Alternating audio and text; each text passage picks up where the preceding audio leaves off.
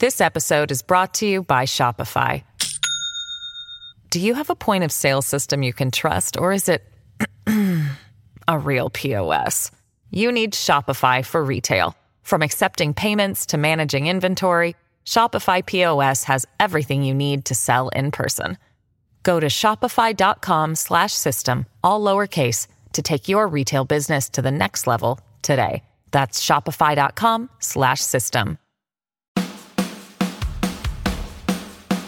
News, weather, traffic, money, politics, big interviews, and bold opinions. It's what's happening right now. This is Mornings with Simi. Well, last time we spoke to our next guest, we talked about why grocery stores weren't freezing prices to win over customers. Lo and behold, weeks later, guess what grocery stores are doing? And that's why we're back talking with Sylvain Charlebois, director of the Agri-Food Analytics Lab at Dalhousie University. Good morning. Good morning. So you were you were very prescient with this. Like you predicted this would start happening. Well, it was happening elsewhere around the world. I guess it, it was it was it was it was a matter of time. I mean, seriously, the the pressure was was real. Uh, Ottawa uh, is now looking into this. Uh, I suspect that uh, grocery grocers will be summoned. I've been summoned uh, to testify next week myself. And so, yeah, the pressure's on. And tomorrow, of course, we'll hear more from Statistics Canada about where the inflation rate is and what's going on with food prices. So, and every month, uh, grocers uh, were fielding a barrage of criticism. So something had to be done, uh, PR wise. Right. And so I'm not surprised that Loblaw really went ahead and, and did this. Right. So Loblaw's being the latest, sending a letter out to you know customers and an ad saying we are going to freeze prices on their no-name products, right, to help out Canadians. You said you're testifying uh, for this. What is the government looking at here? Uh, I don't know. So I, have testified uh, before uh, the Senate Committee on Agriculture, oh, at least seven or eight times in my during my career and every time is different. And uh, of course, as an academic, uh, I'm, I'm asked different questions about what's going on. Uh, I, I have uh, provided some of my uh, recommendations over the last few weeks to uh, to the committee, to Parliament, asking them to look beyond uh, the grocery business. Uh, we do believe that there may be some issues up the food chain because when you look at uh, financial statements of grocers, particularly, we fail to see any evidence of greedflation at all or abuse. I know a lot of people do believe that grocers are responsible for food inflation. We just don't see it in the data. And so, but we, we do question some verticals like dairy, meat, um, and bakery as well. So we are concerned about inflated costs right. up the food chain. Okay, so are you saying that you can't really find out where the inflation and the higher prices are coming from? Well, each vertical will have its own story. So in dairy, for example, we do have some suspicions in production, for example, with the Canadian Dairy Commission. We actually believe that some of the recommendations to increase farm gate milk prices are uh, are inflated. Uh, and because the math doesn't doesn't add up. And uh, with beef, it's in packing and processing. We actually think because of of some of the consolidation that we've seen in recent years, there's too much power given to two major players, which are not Canadian owned. And so those are the kinds of things that we need to look into as, um, you know, I, we, I'm hoping that committee would actually look into. Wow. Okay. So, in the meantime, do you see other grocery stores and chains responding to these consumer concerns by saying, okay, we understand it. Yes, maybe the prices, they've gone a little too high too fast? Well, I think that both Empire Sobeys and Metro panicked yesterday, and they actually tried to figure out a, a response because all many reporters were calling them.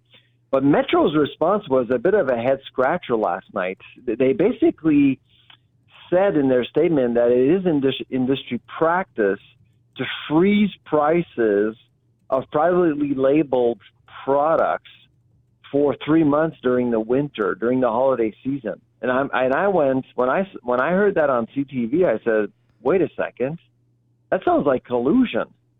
and I and I, I actually con- contacted CTV. Can I see like the statement in writing? And that's exactly I actually posted on Twitter uh, last night. And uh, honestly, it, the Metro statement is incriminating not only for Metro but for the entire sector. If it is true, uh, that's a problem. I mean, we're going back to uh, the bread price fixing scandal days. Okay, maybe and, you can uh, explain uh, think, that, Sylvain. Can you explain that a little bit to people? Then, why is that a concern? Why is that a problem?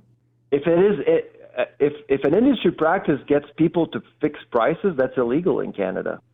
You cannot collude and work uh, with other grocers to set prices or or freeze prices together at the same time. That's illegal. So it sets a precedent. That's what Metro right? is suggesting. Okay. Hmm. All right. So yeah. you, will that be? I actually at? posted the exact statement on my Twitter account, and you can look it up. Is it's quite disturbing. When I saw that, I said, mm, "This is this is going to be a problem for the sector." Huh. It's almost like they don't know how to respond, though, Sylvain. Right? It's like they're kind of grasping at straws here. I think between you and I, uh, well, and I think what listening. happened, and everybody listening. I, I think what happened is that it is common practice to actually freeze prices amongst grocers, but they never thought of the legality of of the practice itself. They actually shared the statement with media, for goodness sake, with media.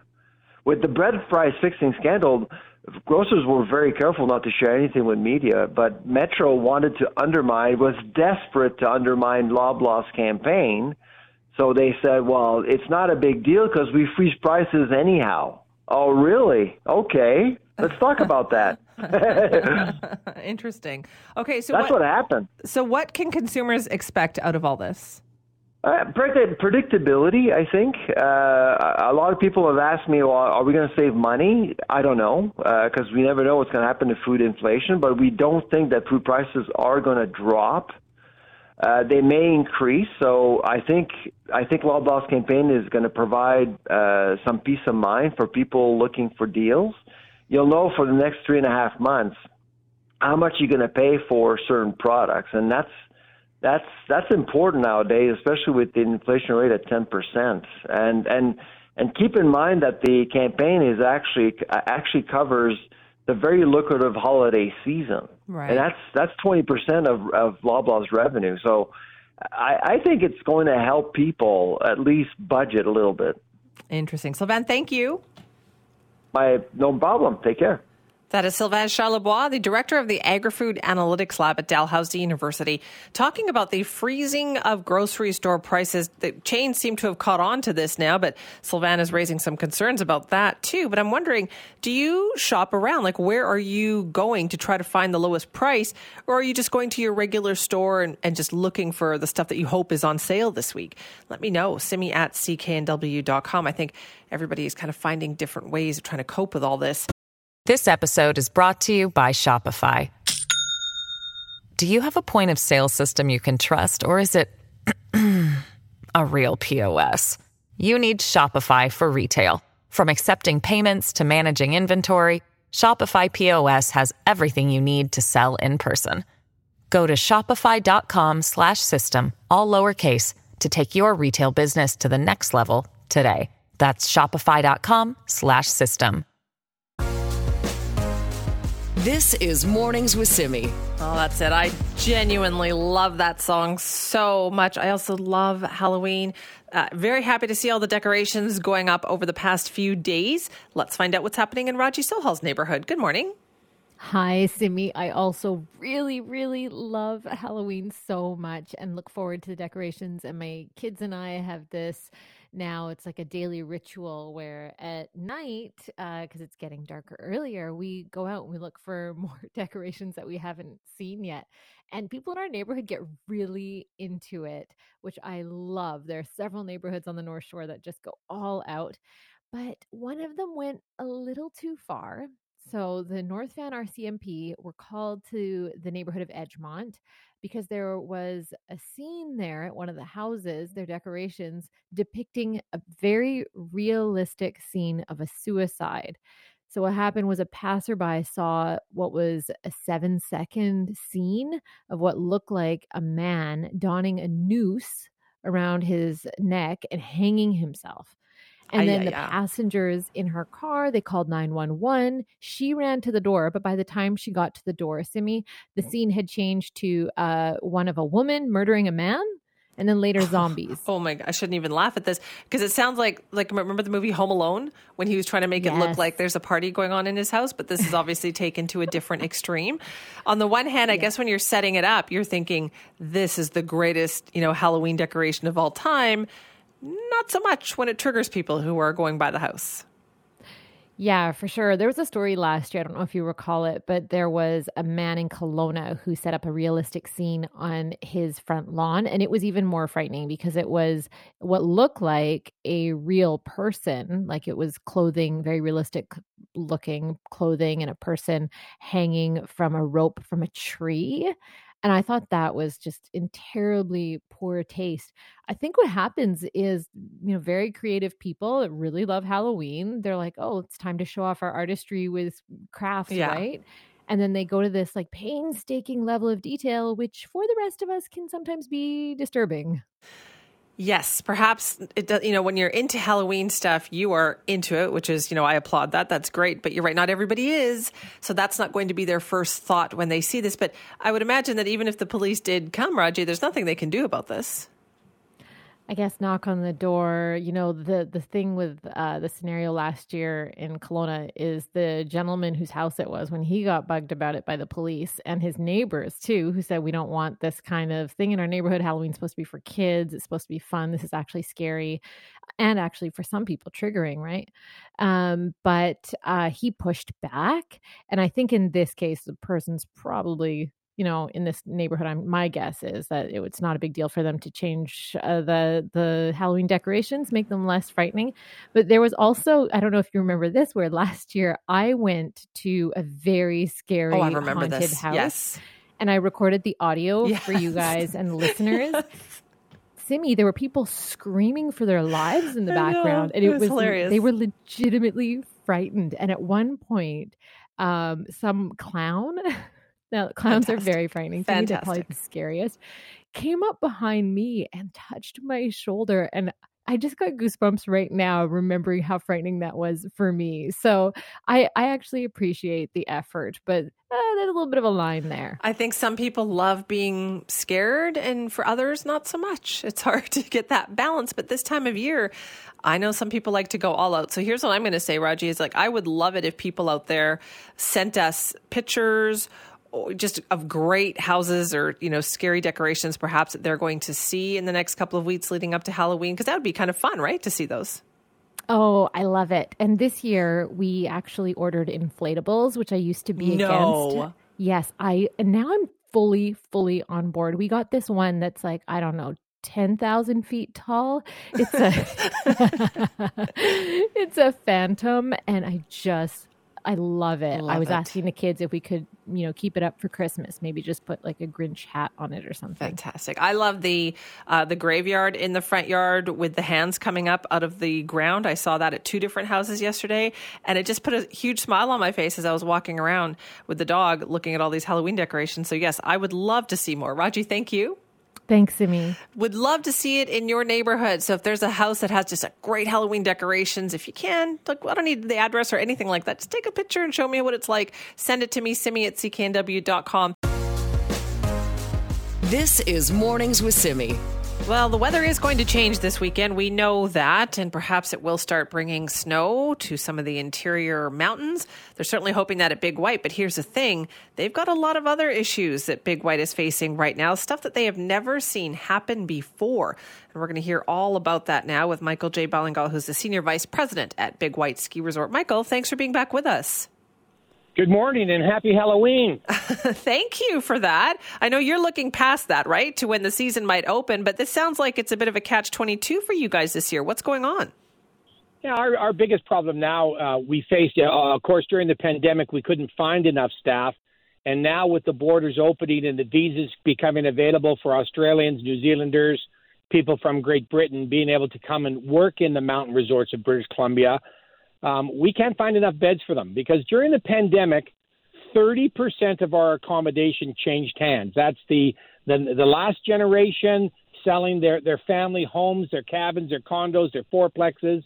and the new generation that bought it want to use it. And, and normally those beds were made available on a percentage basis for staff to rent from the lift company because we guaranteed maintenance, painting, we guaranteed the income, the check always arrived. You didn't didn't have to go collect the rent from the employees. We did that all for you. And those uh, investors are now gone. There is no massive amount of accommodation available for the the workers. As a matter of fact, there's zero. Today, the vacancy rate at Big White is actually zero, and we're we're actually going behind. We're starting to lose beds, and it's really because of of the way that the tourism economy has has changed. Airbnb, VRBO are much more popular than they've ever been before. Before the pandemic, Big White had probably about 12 to 15 Airbnbs. We now have over 400. And, and these are, are young people that have invested in accommodation. They can use it when they want to use it, and then they put it onto Airbnb when they don't want to use it. So I'm kind of torn because I, I need those beds for the economy a Big White for the tourists, but I also need a certain percentage of beds for the people that serve the tourist industries who who make your coffee, make your beds, our ski instructors, our chefs, dishwashers, um, all those people that we rely on from right. the commercial bed base. So, what are you going to do then? How can you hire people to come and work at Big White this winter if there's no place for them to stay? Well, we have just over 500 beds in, in our in our establishment that that we have um, that we have invested in and, and developed over the course of the last couple of years. So we have about 60% of our workforce already in beds. It's that next 40%. Do we open night skiing? That takes 80 beds to open night skiing. Do, do I have a rental of ice skates for the skating rink. That's another six beds. So we're now starting to look at what what is the absolute necessary. So lift operators, ski patrol, ski instructors, groomer drivers, th- those are all very necessary parts of running our business. We guarantee that they have beds.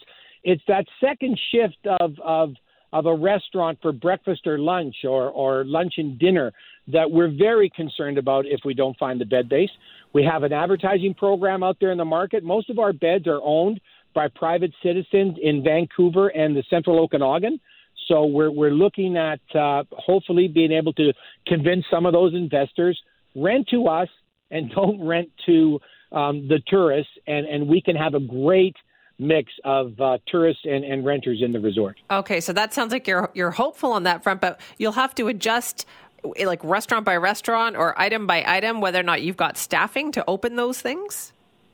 A hundred percent, and and and that's what's really been happening in in the hospitality tourist industry uh, all throughout, um, whether it's North America, Vancouver, Vancouver Island, um, other resort communities um, we've had to adjust. The pandemic has taught us how to do diff- uh, business differently because it's not the same old, same old. And it, it's not only is it hard to find staff, um, you know, paying the living wage, that's one thing that we're committed to. But when the accommodation, it's expensive, but when it's not even available, um, we're, we're looking at maybe bringing in a camp, a workers' camp from northern BC. That's a 100 beds. But in order to install that, I've got to take up 84 parking facilities uh, at the resort. And of course, we're a busy resort. We're the second busiest resort in BC. I need all my parking spaces at Christmas holidays, on weekends. So these these are things that uh, that we're we're meeting on and discussing on a daily basis. So the demand is there, though, isn't it, Michael? Like for people to come to Big White, would you say it's as as busy as it's ever been? Yeah, I'm going to tell your listeners that Vancouver has been booking Christmas and, and, and New Year's like they never have before. And normally Vancouver doesn't book until there's snow on the lower mainland mountains. Well, during the pandemic, they've got a taste of, of big white, so they're now starting to come. Australia's coming back. Europe's coming back. Uh, our nonstop flights now from Toronto are back online to Kelowna. So Ontario's coming back, and, and we have a very huge component of our of our uh, skiers that come from the central Okanagan. We've just finished our season's pass drive. That's been very successful. We're going to be a busy mountain.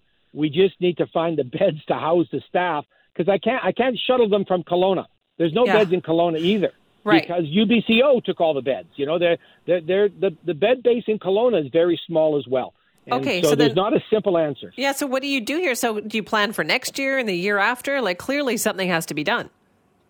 Oh, we, we have already begun uh, plans to build more accommodation as the lift company, um, we can get the land from the government and, and we can do that. And we have great plans to continue to do that. We have great staff housing that we own. It's just that as we expand, um, when we, before the pandemic, we had 1,200 employees. During the pandemic, that went down to 400 to 500 because that's all that was required. Now we're somewhere um, around 800 employees right now. It would be really nice to get to a thousand um, because it, you know, a lot of people don't want to work overtime. They don't want to work um, 10 hour shifts, uh, five to six days a week. Um, they want to enjoy the mountains as well. So we, we we're looking for part time and right. Ski instructors as waiters. And if you've got a bed, you got a job. So we're trying to find people that uh, want to work more hours out there. What a challenge there. Okay, so then, Michael, what is also your message to people who want to come to Big White uh, in the near future? Well, what we have found is that you know people are now booking online, VRBO, Airbnb. They're booking through our central reservations. I can still sell you a bed in the middle of the village before Christmas at Big White for seventy nine dollars. You know, we're one of the most affordable mountains that you'll find anywhere in North America. The Coquihalla Highway is going to be open again this winter. I mean, this time last year, we're in, in, in Kelowna right now. We haven't had rain for over 100 days. This time last year, we were worried about the atmospheric river. Uh, patterns have changed, but there's one thing we do know: the snow will fly at beautiful Big White Ski Resort, and our mountains in British Columbia will host British Columbians and people from around the world, and the tourism industry will do very well. You just might have to wait a little bit longer for your latte or your right. your pink donut this year in the mountains. That's a good way to put it, Michael. Thank you very much for your time. Have a good day, and, and watch out for that sea fox fox. Thank you for that. I will. That thing is scary. That is Michael J. Ballingall, Senior Vice President at Big White Ski Resort, talking about what they're really having is an unprecedented housing crunch right now for staff. And they need some help with that. Uh, you know, they need people to rent out their place to staff or just kind of pitch in a little bit and definitely need to focus on the next couple of years, too. If you want to weigh in, simi at cknw.com. This is Mornings with Simi. I think at this point we're all hoping, waiting for the rain to start falling. Now, looking at the weather forecast, that is supposed to happen at the end of this week. That is certainly good news for places like the Sunshine Coast, where it has become so dry there. Officials are taking some big steps to protect the remaining drinking water supply. So they'll be turning off the taps on non essential businesses and places. Well, they say non essential, but for pools, for breweries, for cannabis operators, that is going to be tough. And one of the big businesses in that area up in Gibsons happens to be Persephone Brewing, and their CEO and co owner, Brian Smith, joins us now. Good morning, Brian. Good morning, Simi. Thanks for having me. Well, thank you for joining us. I know you're traveling right now, so thanks for making the time. Uh, let me ask you, how is this order going to affect your business? Well, you know, you can imagine we're we just found out yesterday, and so we're just figuring out sort of what the ins and outs are. But as far as we can tell, what we know for sure is we've stopped brewing, so can't make beer. Uh, you know, is the first you know most significant change. Our tasting room can stay open, and we can sell through the inventory we have, but no new production. And then you know the cascading impacts, uh, we are just starting to get our heads around. Right. So that, I mean, hopefully the rain will come this week, but even if you stop production for a couple of days, what kind of an impact does that have? Yeah, I, mean, I think uh, less than a week, if we if we do actually get rain by the end of this week, and it's significant enough for to turn off this restriction, uh, we'll be okay. We will be just fine. Our inventory inventory will carry us through. Anything longer than that, we'll start getting into some real problems. And the fact is, I think even with the uh, you know, the forecast of some rain, it probably isn't going to be enough. So we're starting to plan for, you know, a longer hiatus than anybody would like. Yeah. How do you plan for that, Brian? What kind of an impact is that longer hiatus? Well, uh, you, you, can imagine uh, we're starting to think about options. Uh, we're too big of a brewery to realistically bring water in, you know, from off the off the coast. So likely we're going to be reaching out to some of our brothers and sister breweries in, in regions that have more sustainable sources of water uh, and see if they can help us with some contract brewing and that kind of thing. But, but I think what's important is that we keep coming back to the you know the, the crux of the issue, which is insufficient uh, infrastructure in the face of climate change. Right. So, does this go? Is this going to require then, Brian, perhaps a rethink, even in the future, about how your business works? So uh, you know, we're definitely we've been thinking about this for a few years. Several of the last you know ten years that we've been operating have been long drought seasons, and we've been thinking about drilling a well uh, on our property, um, and just haven't had the money. So we're actively raising money right now, and one of those uses of funds is to drill our own well to address this issue. But again, I think it comes back to a bigger, you know, discussion that needs to be had, you know, especially at the policy level of how do we make sure we have the infrastructure to sustain communities like ours. Right. Okay. So for now, it sounds like. Do you think you'll have enough supply, a little bit of stock to last for the next little while? We're going to make do. Uh, we are. Most of your listeners will remember we're, we're no stranger to adversity, and so yes. we'll, you know, we'll problem solve our way through this uh, and be just fine. Um, and if anything, it's a great opportunity for us all to be really kind of wrestling with the challenges of climate and so on. It'll certainly hit people when they hear that beer is threatened. I think, Brian, that definitely hits home to a lot of people. Uh, listen, thank you so much. Best of luck. Sure. All right. Thanks very much. Appreciate that. That is Brian Smith. He's the co owner and CEO of Persephone Brewing. Uh, that is located in Gibsons, of course, up on the Sunshine Coast. And you heard them say it. They're going to have to stop brewing, essentially, at least for the next couple of days to find out what is going on here because they are part of the watering, the water restrictions in that area where non essential businesses have to shut off the taps. And he was saying, even, even with the rain coming this weekend, it's not going to be enough for them to get fully back up and running. But this is clearly something they're going to have to address on a longer term issue there. I mean, it's true. Tell people that the beer is going to be affected, and they all of a sudden they're going to be like, "Wait a minute, what are you saying?" And I think that's why this is also generating a lot of attention. Is all right, yes, turning off the taps is one thing, but these are local businesses that are very important to their communities, and they are having some real issues with these drought conditions. So hopefully, the rain starts to come soon, and the delay will only be a short one. This is Mornings with Simi. We were just talking about a severe staff housing crunch at Big White that is really going to kind of limit what they can do in terms of what's open, what's not, what they can serve, what they can't serve coming up for the ski and snowboard season. It just kind of illustrates the challenge so many businesses have right now in, in attracting employees and in some cases maybe retaining employees. Well, maybe they should check out what this next business owner is doing. Uh, this is really fascinating. This is Jason Kelland who is joining us now. Jason is an A&W franchise owner over on Vancouver Island. Good morning, Jason. Good morning. How many employees do you have? Uh, out of that location, we have around uh, 25, 26. Uh, we do have another location that's a little less staffed, but uh, yeah, if anyone wants to join the team. Oh, okay. So, so you are also looking for more employees. Is that tough these days? Uh, well, I think it depends on the uh, demographic of the area, um, schooling, rental accommodation, all kinds of different factors. Right. So you also, it sounds like, have some long-time employees too.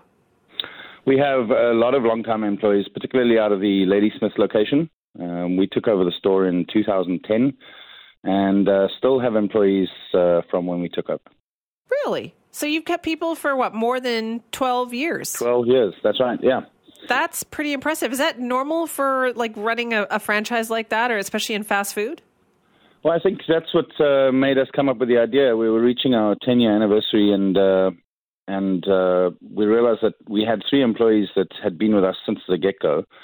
And we thought, you know, these people are extremely valuable to us. The guests know them. They uh, create that trust between the customer and uh, and the store because the guest knows what they're getting. We, you know, the, a lot of the, the staff know the guests' names at that point, and not only that, but of course, with being in the company for as long as they have, they know pretty much every position. Right, you can trust and, them. Yeah, they, they become super valuable to you. Okay, so then what, what are you doing to recognize that for them? Well, so we we thought, well, let's do something special. Uh, we realized a lot of them hadn't actually been out of the country, let alone Vancouver Island. And, um, you know, it's one thing to give somebody money in this day and age. You just frit it away on all kinds of different things. Um, so let's give them an experience that they're never going to forget. And so we decided to send them to an all-inclusive paid vacation um, to celebrate their, their 10 years with us. That's amazing. So they're getting an all inclusive, like a, everything paid for vacation. What was the reaction from your employees when they heard about this? Well, they were super excited, of course, and they almost didn't believe it. Um, the the best thing that happened, of course, is uh, this was just coming into the into COVID um, when we when we first decided on it. So only one of our staff members has actually managed to go. Um, subsequent to that, we've had another employee hit their 10 years, um, who happens to be a relation to one of the initial reciprocants.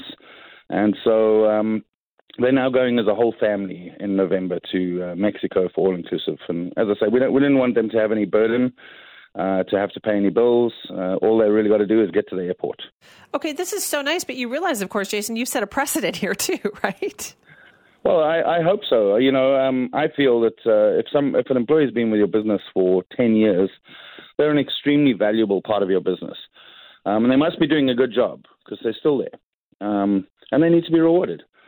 Uh, do unto others as you would have them do unto you is essentially our motto on that. Um, I recall being the person working the floor, thinking, "Wow, these guys must be making lots of money," which is a fallacy.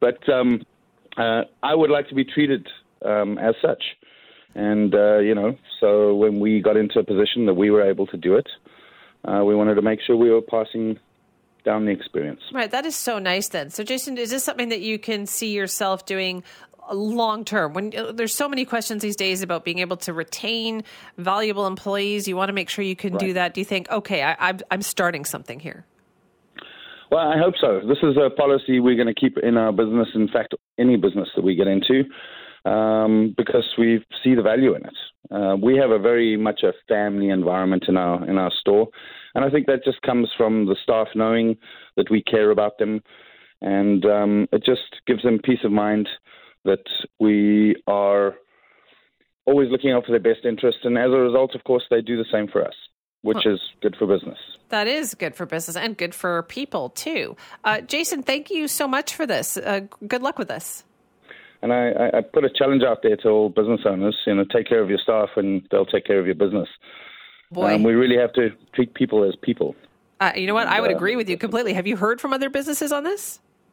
Uh, a few other A&W operators. In fact, I have heard. Yeah, we've had a, an astounding response, and um, you know, just again, I hope the message goes out there. Uh, it's, it's super important. I think a lot of employees would agree with you. They would love it if this message got out there too. Jason, thank you for your time. You're welcome. Thank you for giving me the opportunity. That is Jason Kelland. He owns a couple of A and W's over on Vancouver Island, and for his long-term employees, they've been with him for more than ten years. Uh, he is giving them an all-inclusive paid vacation to thank them for their service to his business.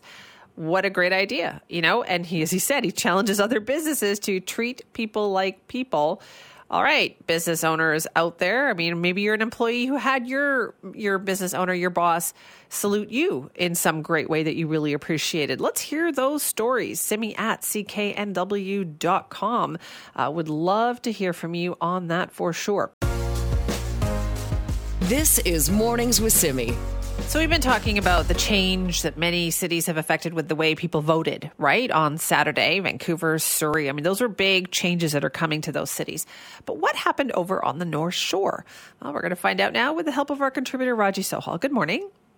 Hi, Simi. Yeah, I found this election so interesting, especially when we think in terms of, you know, we don't really talk about it, but in terms of left and right, progressive and conservative views. And when you look at all the races in BC, I think crime, safety, uh, mental health, these were the dominant stories in most cities and municipalities, right? Like Vancouver, Kelowna, where folks said that the, the status quo is not working. We really want change. Well, for the North Shore, there were different motivating factors for voters on who they decided on. And they wanted overall less change, like less change to their little societies. And I think it was uh, pretty predictable, the results actually. The city of North Vancouver re elected Mayor Linda Buchanan. And her opponent, Guy Haywood, he did not quite get enough supporters behind him for the kinds of change that he wanted to see. But really, the message from residents was that they were happy with Mayor Buchanan's experience, her track record of leadership over the pandemic. And then Mayor Mike Little in the district also got reelected for a second term. Yeah, so interesting. And he he actually beat his opponent by a slim margin of 322 votes. And the uh, newly elected to council, Catherine Pope and Herman Mah, Um, I think that they got in because they they sure were knocking on doors. They knocked on doors early. They were consistent and persistent.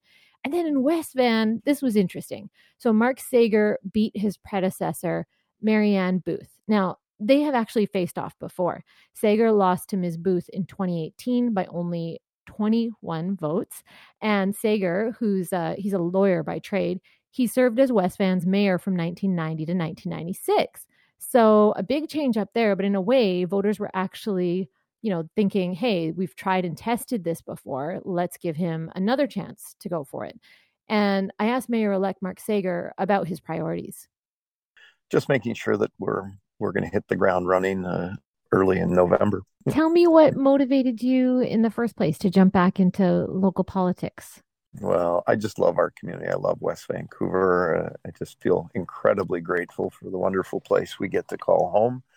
And I was aware that there was a reasonable degree of unhappiness in the community, and just felt felt I'd like to jump in and see if I can help. And well, I mean, we've we've got to make some headway on on our transportation issues. We need to work cooperatively with with all mayors around the metro table and certainly with the province and perhaps even the federal government to recognize that we're putting an awful lot of people uh, across the North Shore, and um, we've got we've just got to address the bottlenecks that take place. We have to make sure when new developments come forward or presented that they're in keeping with our char- the character of our community. Uh, we want to make sure when we're dealing with issues for the environment that they're you know we're making meaningful and corrective steps and, and in that regard i'm really happy uh, to with a couple of people who i hope to appoint, appoint to our new environmental commission uh, who are really expert in this field um, and uh, just want to see if we can make things better Simi, I want to point out something there that he said regarding development, and that was he wants to keep things in the character of our community. That is what people are voting for. They're voting for, uh, you know, no big change to development, to the way that their neighborhood looks. And that's really interesting because, uh, you know, some people have rallied against that exact kind of view. And then also uh, for less change overall in the neighborhood, but I think the pressing issue here is transportation. This was uh, big for him in his campaign. It's the most uh, pressing problem in West Van. And now I know you know this because you tell me about when you have to drive anywhere on the shore and, and there's always the, the ramps traffic. off the Lions Gate. Brutal. Traffic is, it's brutal, right? And anywhere on that long marine drive, there's uh, often just several points, major congestion. And predecessor Mary-Ann Booth, she was very forward thinking on this issue. She tried hard to get support for rapid transit but ultimately, Simi, I think that is what did not get her reelected. And I asked Mayor elect Mark Sager about his stance on the transport issues on the North Shore. And we need to look for things that will help uh, in the really near term. Um, and that's what I was meeting with uh, Mayor Mike Little with this morning, uh, just trying to get a lay of the land, understand what resources are available, yeah. So one of your things that you ran on is uh, you, you called it realistic transportation solutions. So what does that mean to you? Well, um, one of the things we need to do, West Vancouver, because of our topography, it's really difficult for a lot of people to utilize our blue buses, which are wonderful. Um, you know, we have a main line that runs along Marine Drive, and we have some hillside routes, but they're hard to get to. And so I'm proposing uh, a micro transit solution to try and get people, you know, out of their cars and, and actually use the bus lines. And if we can get people down the hill, get them from the more remote parts of our, our community onto the main line, I think we need better transit to and from uh, Squamish. There's a lot of people commuting in from there. And I'd really like to work with CN. I mean, this is going to take some some exploratory work, but to look at that uh, train line that's really underutilized. In Japan, they put buses on the train lines. I, I don't know why we don't do that here. You know, Raji, it's so interesting how times change because yeah. 10 years ago, there was discussion of a, a B-Line that would, you know, go from West Vancouver to the far end of the North Shore and back again. And there was so much controversy over it. In fact, they ended up getting that defeated because they didn't want to dedicate the space to the B-Line. And so I thought, yeah, of course, we're having transit and traffic troubles on the North Shore because, you know what, stuff like this didn't go through 10 years ago. Well, you have this situation on the North Shore where people complain constantly about how hard it is to get from point A to B. Then, on the other hand, Simi, they don't welcome change, yeah. the kinds of change and solution that would bring about, uh, you know, fluidity on those streets. And the situation with traffic is so bad on the North Shore, North, uh, District of North Van, City of North Van, and West Vancouver that this really was the number one issue for many, many voters. And I was saying off the top of this uh, chat with you that um, elsewhere in BC, people were talking about different issues, right? People were voting on issues, for example, like crime. Crime was a really big one. People weren't talking about that here in North Van um, or in West Van nearly as much. And so uh, it's it continues to be a bit of a microcosm in BC. And I am so curious to see how the next uh, several yeah. months and years are going to pan out in terms of, of, change in our province. Yeah, we'll see if those issues, the transit issue, really becomes a bigger one for them. Uh, Raji, thank you so much for that. Thanks, Simi. So, Raji Sohal there. If you want to weigh in, simi at cknw.com. This is Mornings with Simi. Change. I think we can agree that was the message that many voters wanted to send on the weekend. In Vancouver, it's been heard loud and clear with a major change underway in the local government. The mayor elect Ken Sim and his ABC team say they won't be wasting any time, so let's find out what that means. The mayor elect of Vancouver, Ken Sim, joins us now. Thank you for being here. Hi, Simi. Thank you uh, for having me. Well, tell me, what was the message that, that you think that meant, that bringing you and your team to power? What did that? What did you hear? Um, well, I, I think that residents of Vancouver gave us a very strong message saying that they, uh, you know, they wanted change. They believed in our 94 point platform that we published, and um, they wanted us to uh, make it happen. So uh, that's exactly what we're going to do. Okay, so how do you start? Where do you start?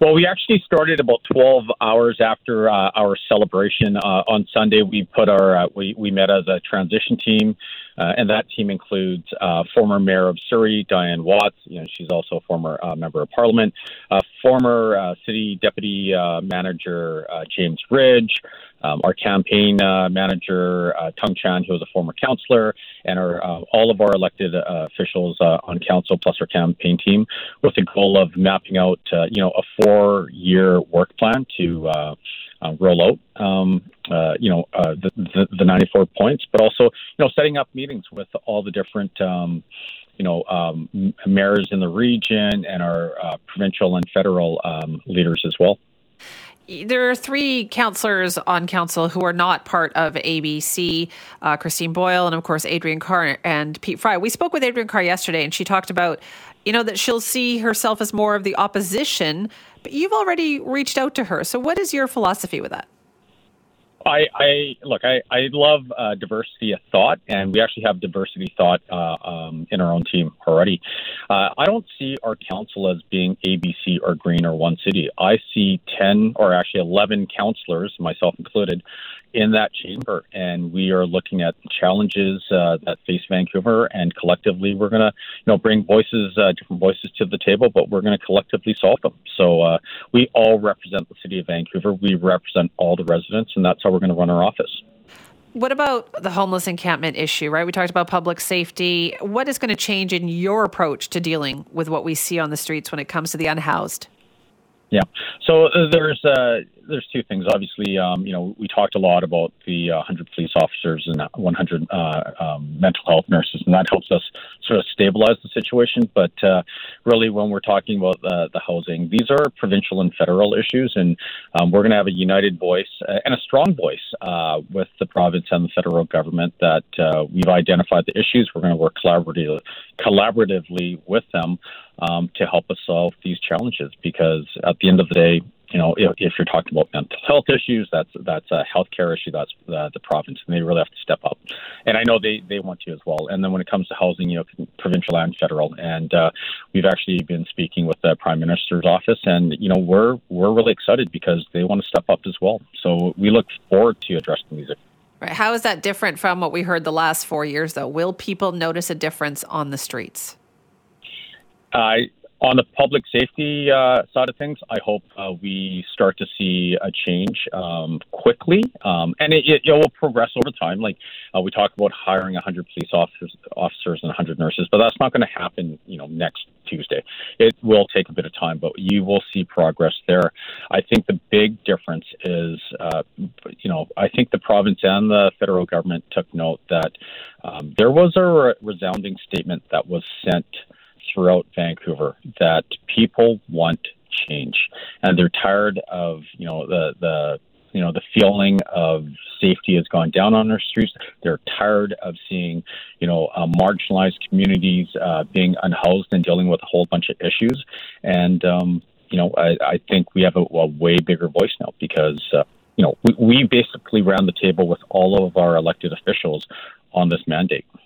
So you talked about more police, I think more mental health supports, which everybody thinks that's a great idea. What about an increase in bylaw enforcement?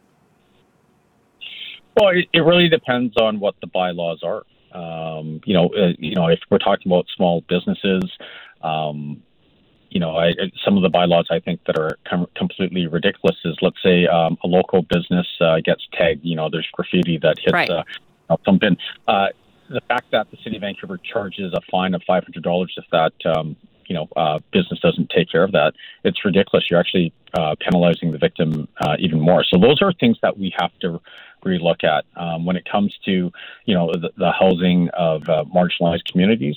You know, it's uh, we have to make sure whatever we do is uh, completely empathetic and it makes sure that we take care of people while we have the long term, longer term solutions. Um, you know, people people are already dealing with enough challenges right now.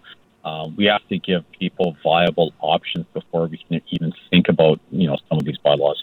Uh, we talked to Sarah Kirby-Yung yesterday too, and she was mentioning how there is a, a hope that you can bring some order, like make make those meetings a bit shorter when it comes to council meetings, make them more efficient. Do you see that happening too? Absolutely, and so you just look at um, our mandate right now. Um, you know, call it a majority or whatever, but the reality is uh, the city of Vancouver sent a strong message on our 94 uh, point plan. Um, we've already been in contact with uh, uh city staff, city manager, and they're looking at rolling it out.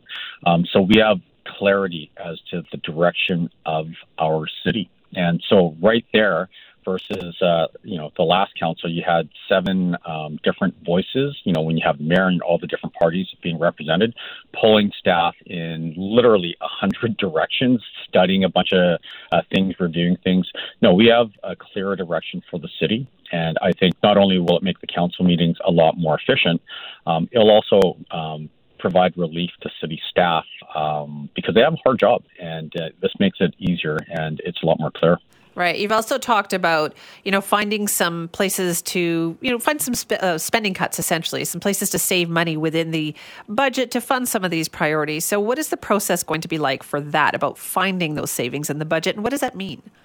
Yeah, uh, we can approach that maybe six different ways, but uh, you know, I, am still not uh, in the, the chamber yet. But as soon as we get in there, we will be looking through the financial statements uh, on a line by line basis.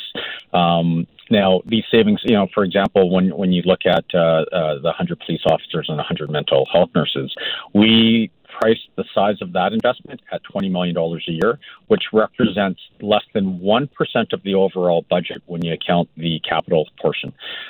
I have yet to see a government anywhere on the history uh, of the planet that didn't have at least one percent, uh, you know, uh, cost savings somewhere without affecting service levels whatsoever.